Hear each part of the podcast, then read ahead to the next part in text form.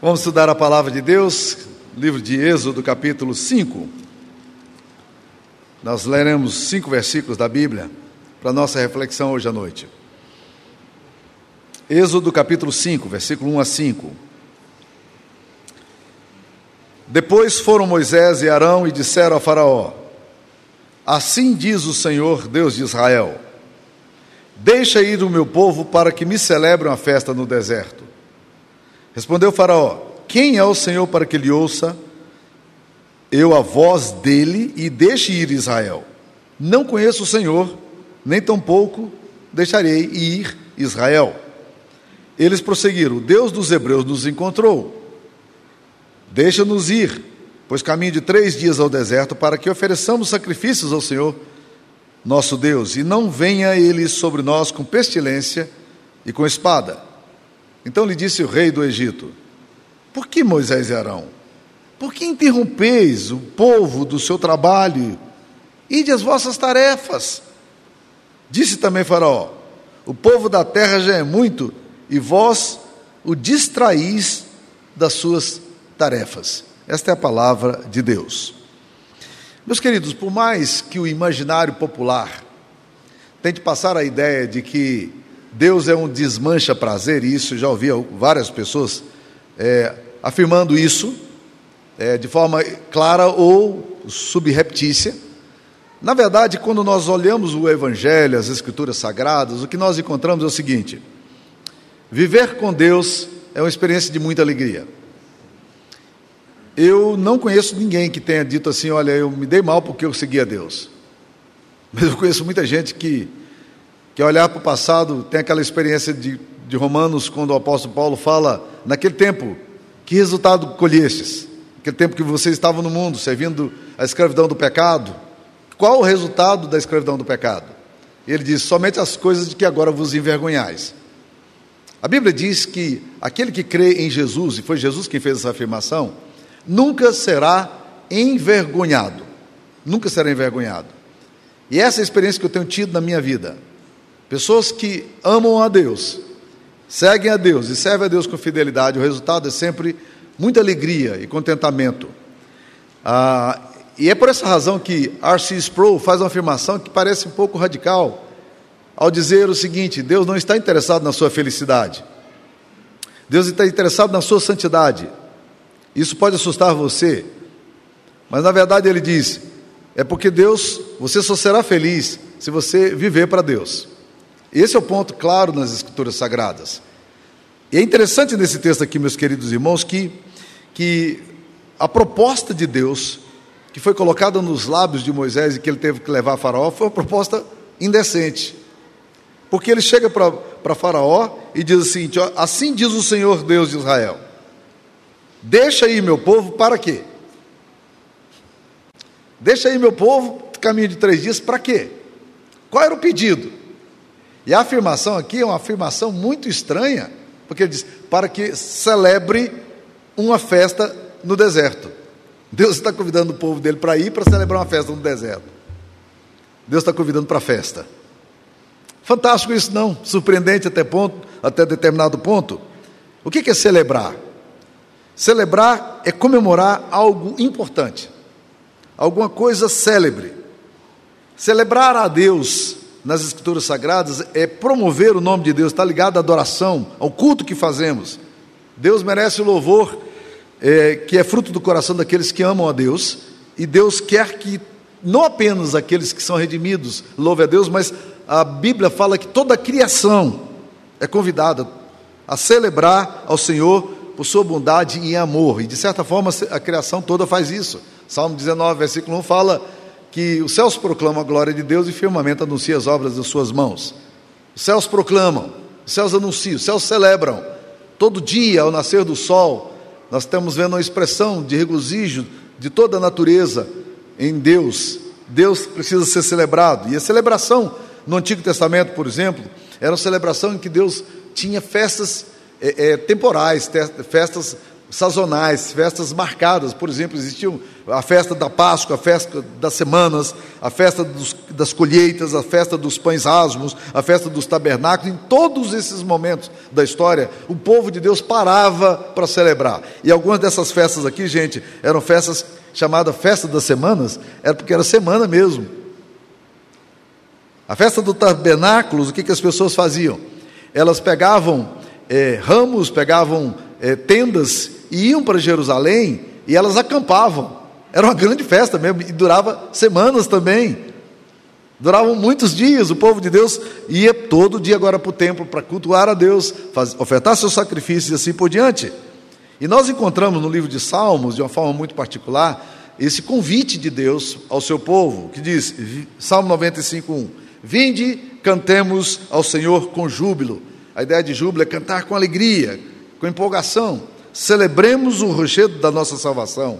O Salmo 100 vai dizer o seguinte: Celebrai com júbilo o Senhor todas as terras, todos os povos. Servi o Senhor com alegria, apresentai diante dele com um cântico. Atos público do povo de Deus, quando nós levantamos nossas vozes, é uma celebração, é um louvor a Deus.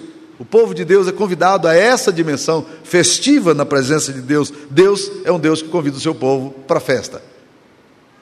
E quando Deus então convida aqui, nós observamos que acontece uma coisa muito interessante. Porque Faraó leva um choque.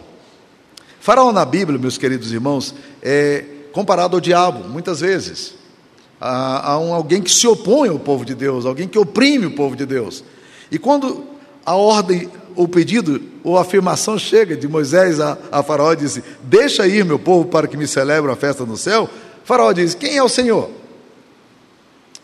Por que, que ele faz essa pergunta? Porque, de fato, ele não conhecia Deus. Ele não conhecia Yahvé. Nós cantamos aqui Iê, Iê, Iê, Iova. Eu fiquei perguntando assim, será quantos irmãos aqui da igreja sabem o que, que, é, que realmente nós estamos cantando? Iê, Iê, Iova, né? Na verdade, Yehová é uma expressão do nome mais santo de Deus no Antigo Testamento, que literalmente significa eu sou o que sou. É uma, é um, na verdade, é um termo intraduzível o nome Jeová. Ele é intraduzível. É aí a manutenção do termo que nós cantamos aqui.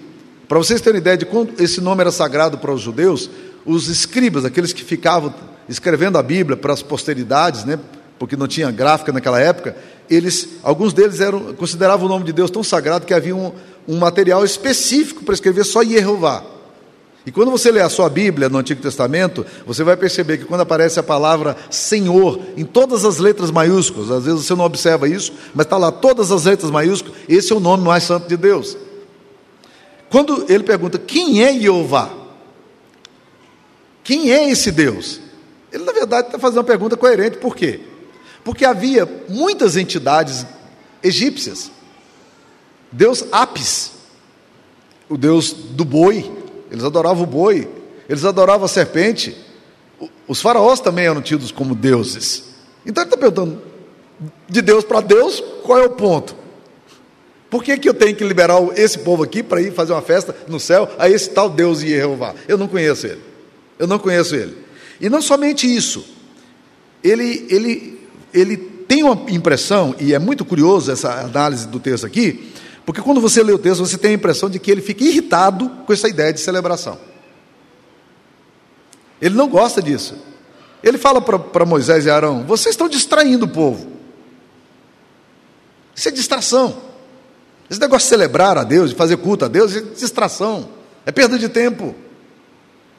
E é interessante, meus queridos irmãos, que muitas e muitas vezes nós vamos observando essa reação dele. Sabe qual foi? A reação mais violenta dele, ele disse: Esse povo está precisando de trabalho. Esse negócio de fazer festa para Deus e fazer culto para Deus, o pessoal está precisando de mais trabalho. Tá, tá, o pessoal está distraído. As coisas não estão tão difíceis como eu imaginava. Então, vamos dar mais tarefa para eles. E ele aumentou a carga aos escravos, aos servos hebreus que estavam ali no Egito. E as coisas se tornaram insuportáveis. Insuportáveis.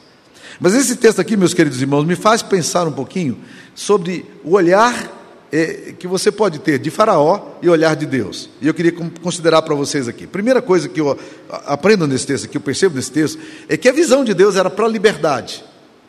A visão de Faraó era para o cativeiro e para a opressão.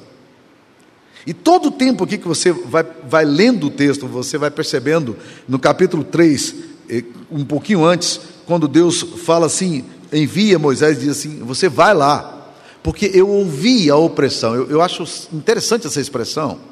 Eu ouvi, eu vi a opressão do meu povo, eu vi o seu lamento, o seu clamor.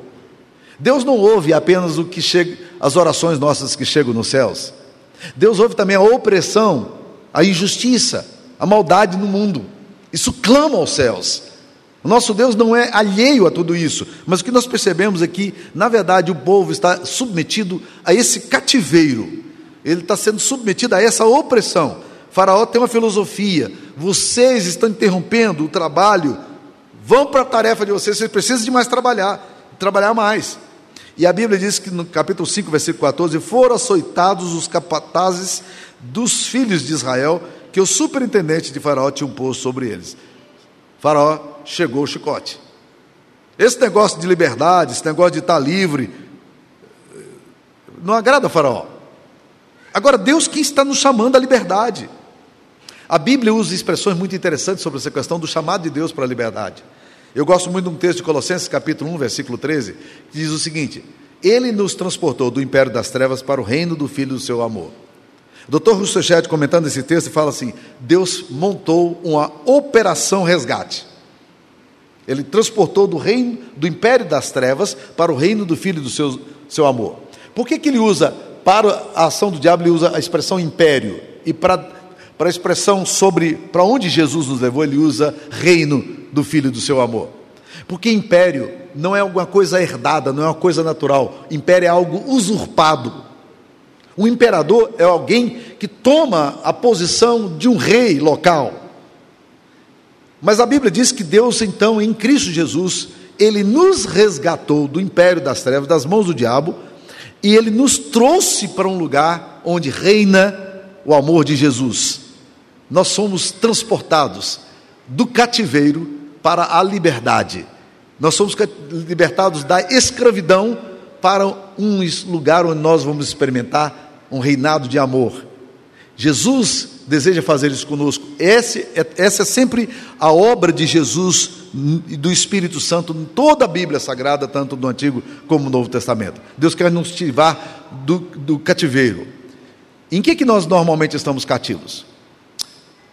O apóstolo Paulo, na carta aos Efésios, capítulo 2, ele fala que nós éramos escravos do, dos nossos pensamentos e da carne.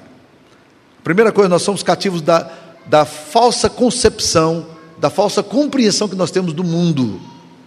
E isso gera em nós cativeiro, opressão. Mas nós somos também, a Bíblia usa muitas vezes a expressão que nós somos escravizados pelo diabo. Diabo não é um conceito vago nas Escrituras Sagradas, diabo é uma realidade, é uma pessoa. E a Bíblia Sagrada nos diz que Jesus Cristo então resgata-nos desse, desse império das trevas. É o que Deus está fazendo aqui exatamente nesse texto. A palavra de Deus nos diz que Moisés chega lá e fala assim: Deus nos mandou, Deus nos encontrou e disse: Eu quero que o meu povo caminhe para a liberdade, para fazer uma celebração em meu nome, uma festa no deserto. E Faraó disse: A última coisa que eu quero é que vocês estejam livres. Vocês não vão para a liberdade. Então nós temos aqui a visão de Deus para a liberdade e a visão do, do cativeiro para a opressão. E nós ainda vivemos exatamente isso aí. Essa é a nossa realidade como seres humanos. Nós ainda precisamos entender que Deus nos quer chamar para um lugar onde haja liberdade. Uma liberdade de vida, liberdade da culpa, liberdade da condenação, liberdade do medo. Deus está nos chamando para a liberdade. A segunda coisa que eu percebo aqui, meus queridos irmãos, que é uma, uma visão de, de oposição, é que a visão de Deus era para celebração e a visão de, de Faraó é para o chicote. É o que o texto nos fala. A visão de Faraó no capítulo 5, versículo 1. Deixa, quando Moisés fala, deixa aí meu povo para que me celebre uma festa no deserto. 5,17, a visão de Faraó é a seguinte: vocês estão ociosos. E ele repete isso: vocês estão ociosos. Por isso vocês dizem: vamos, sacrifiquemos ao Senhor.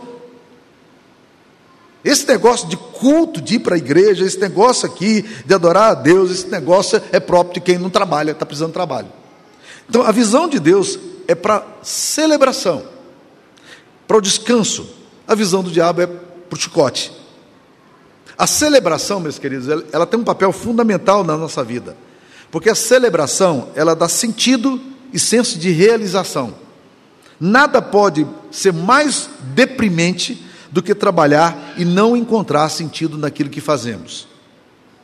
Nós precisamos não apenas de trabalhar, mas nós precisamos também de propósito no trabalho que executamos. Porque passar a vida inteira sem celebrar a vida é uma grande tragédia.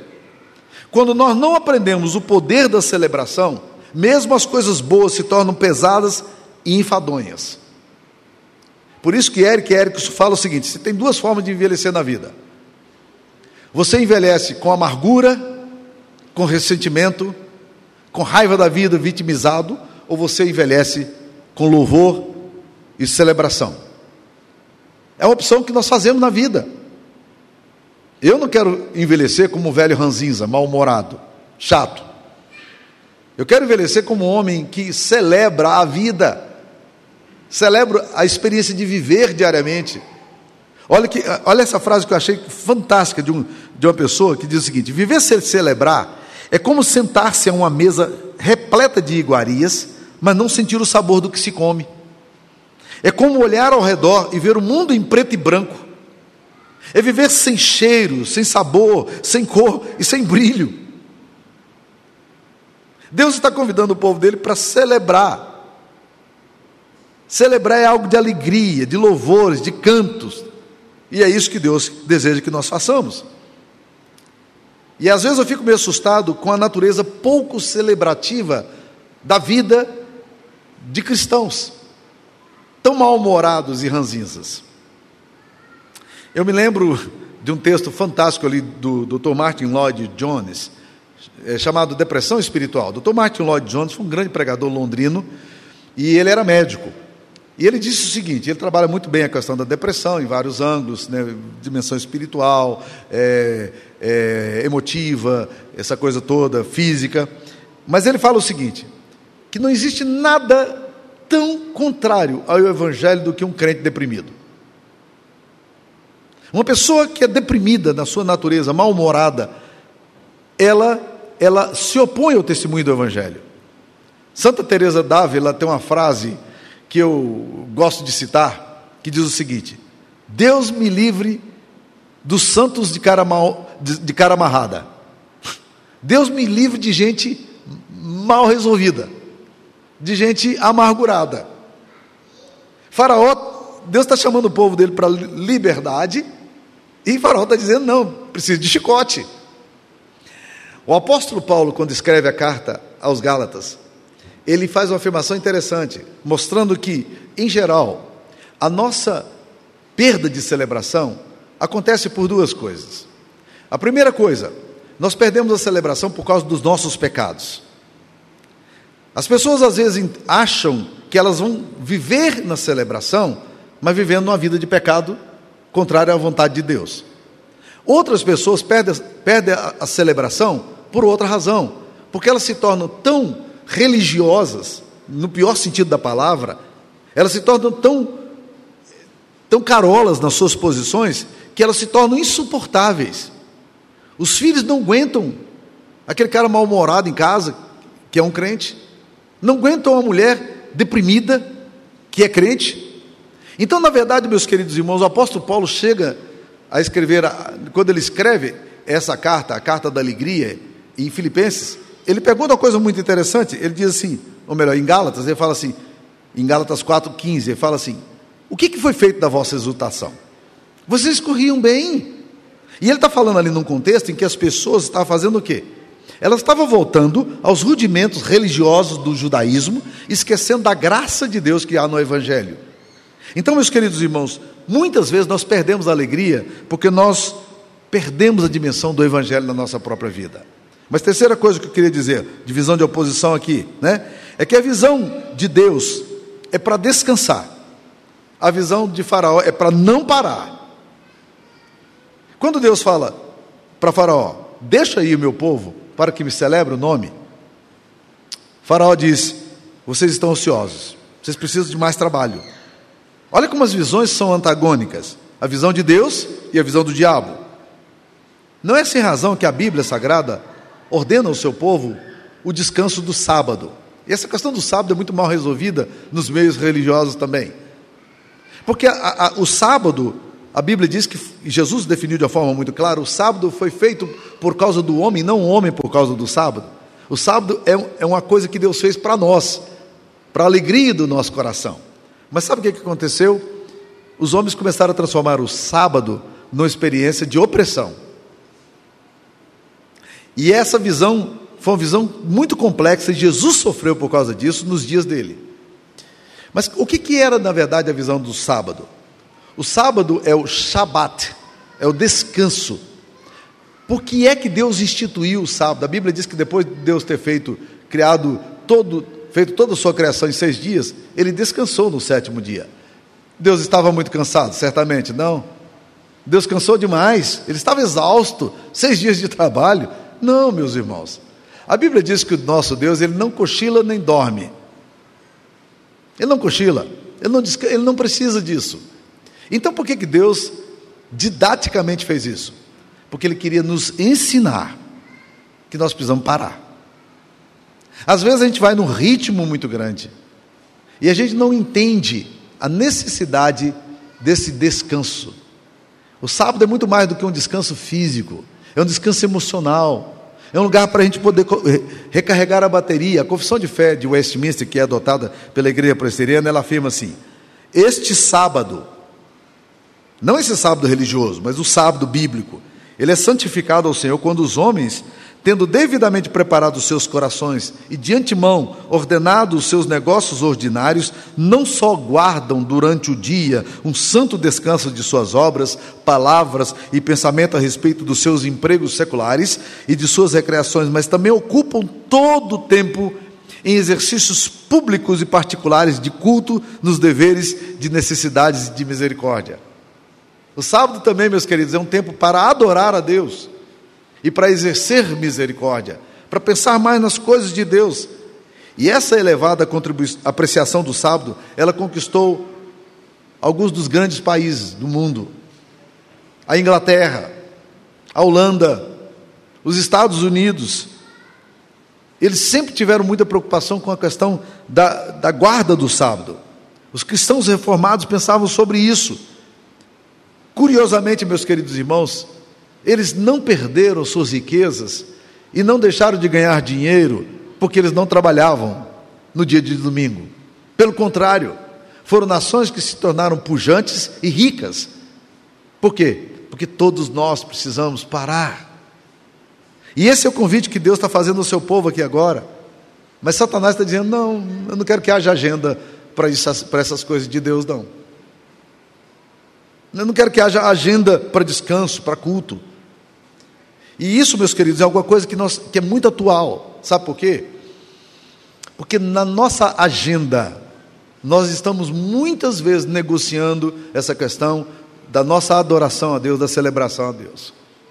Nós negociamos os domingos de adoração com facilidade. Qualquer programa que surja no nosso calendário, na nossa agenda, é mais importante do que estarmos, por exemplo, na casa do Senhor. Qualquer agenda é mais importante do que gastar tempo na oração. Qualquer agenda, ela se torna mais importante do que a adoração a Deus. Não faça isso não. Isso é inversão. Esse é o pensamento de Faraó. Esse não é o pensamento de Deus. O descanso Deus quer que você tenha. E ele é fundamental para a sua história, para a sua vida, para a sua realização. Mas meus queridos irmãos, eu queria tentar fechar aqui com três coisas que eu queria, que eu acho que são importantes para a gente poder aplicar para a nossa vida. Primeira coisa que eu diria aqui, tentando concluir, é que você precisa tirar da sua cabeça a ideia de que Deus é um estraga prazer. Olha o convite de Deus aqui para o seu povo. Vamos celebrar a Deus. Celebrar é júbilo, é alegria, é contentamento, é gratidão. Tire da sua ideia de que Deus está estragando aquilo que você gosta de fazer. Se você não entender isso, você vai perder o ponto central das Escrituras Sagradas. A verdade é o seguinte: onde houver a presença de Deus, haverá genuína celebração. Haverá igrejas celebrativas, haverá lares marcados por ternura e aceitação, haverá casa cheia da graça. O nosso Deus é um Deus da vida. A questão aqui é quem nos orienta.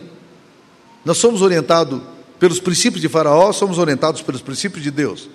O que, que determina o nosso estilo de vida? Celebração não é uma questão de muito dinheiro ou pouco dinheiro, mas é uma questão teológica, é uma questão bíblica.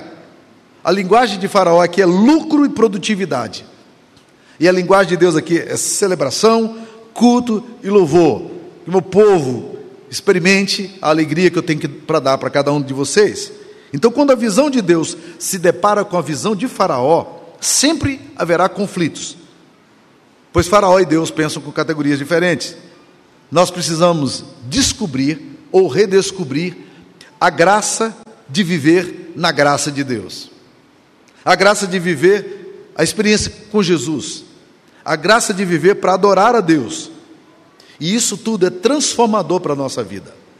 A sua vida pode se tornar celebrativa, porque Deus nos convida para a celebração.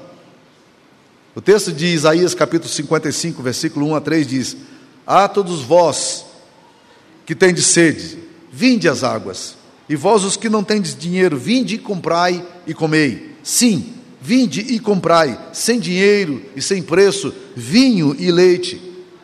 Por que gastais o dinheiro naquilo que não é pão e o vosso suor naquilo que não satisfaz?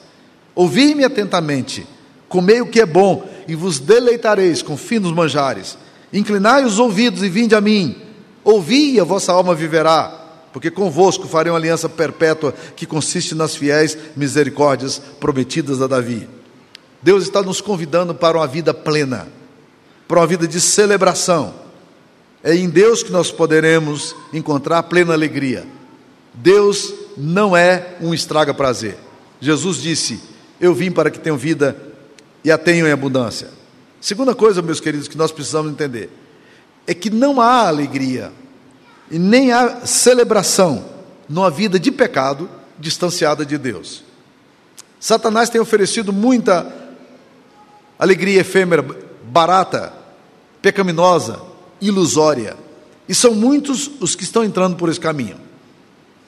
Então, muitas pessoas que acham que que Satanás pode dar o que ele não pode dar. Tem muitas pessoas achando que o que o diabo oferece vai trazer alegria para os seus corações. Lembre-se o seguinte: todas as maçãs do diabo são bonitas, mas todas as maçãs do diabo têm bicho. Tome cuidado com as decisões que você está tomando hoje, ignorando o chamado de Deus para uma vida de santidade, de consagração, de glorificação do nome do Senhor. Muitos estão buscando alegria na vaidade, na luxúria, no pecado, acreditando que isso trará alegria. Não vai trazer. Eventualmente, até por defender a ideia de que Deus é amor, também nós podemos criar uma falsa suposição de que nós podemos viver em pecado. Há muitos que estão vivendo dessa forma. Há pessoas que acham que Deus é tão bom que eu posso fazer o que eu quiser e que ainda vou continuar sendo amado dele. Meus queridos, a Bíblia diz: de Deus não se zomba, aquilo que o homem semear, isso também se fará. Celebração e santidade não são excludentes.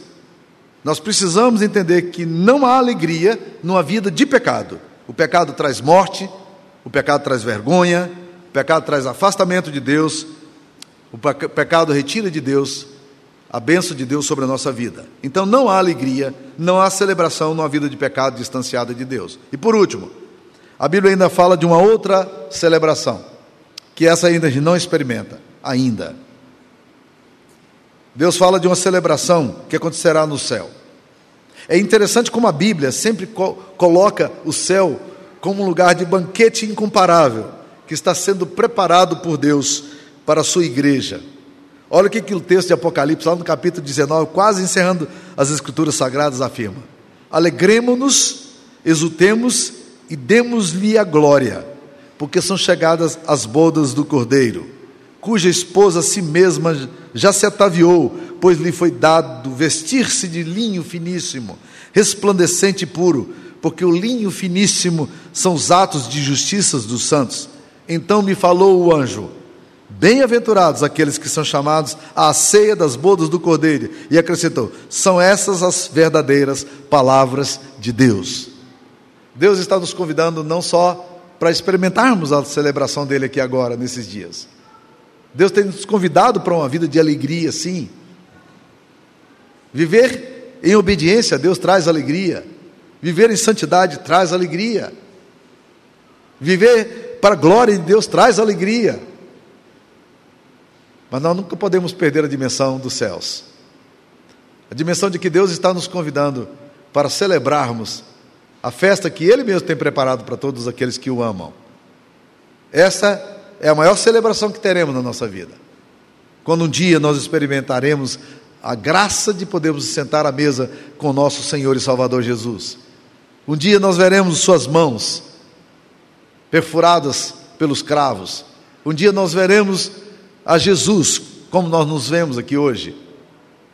Um dia nós estaremos diante dele, participando da ceia para a qual ele nos convidou e na qual nós devemos participar.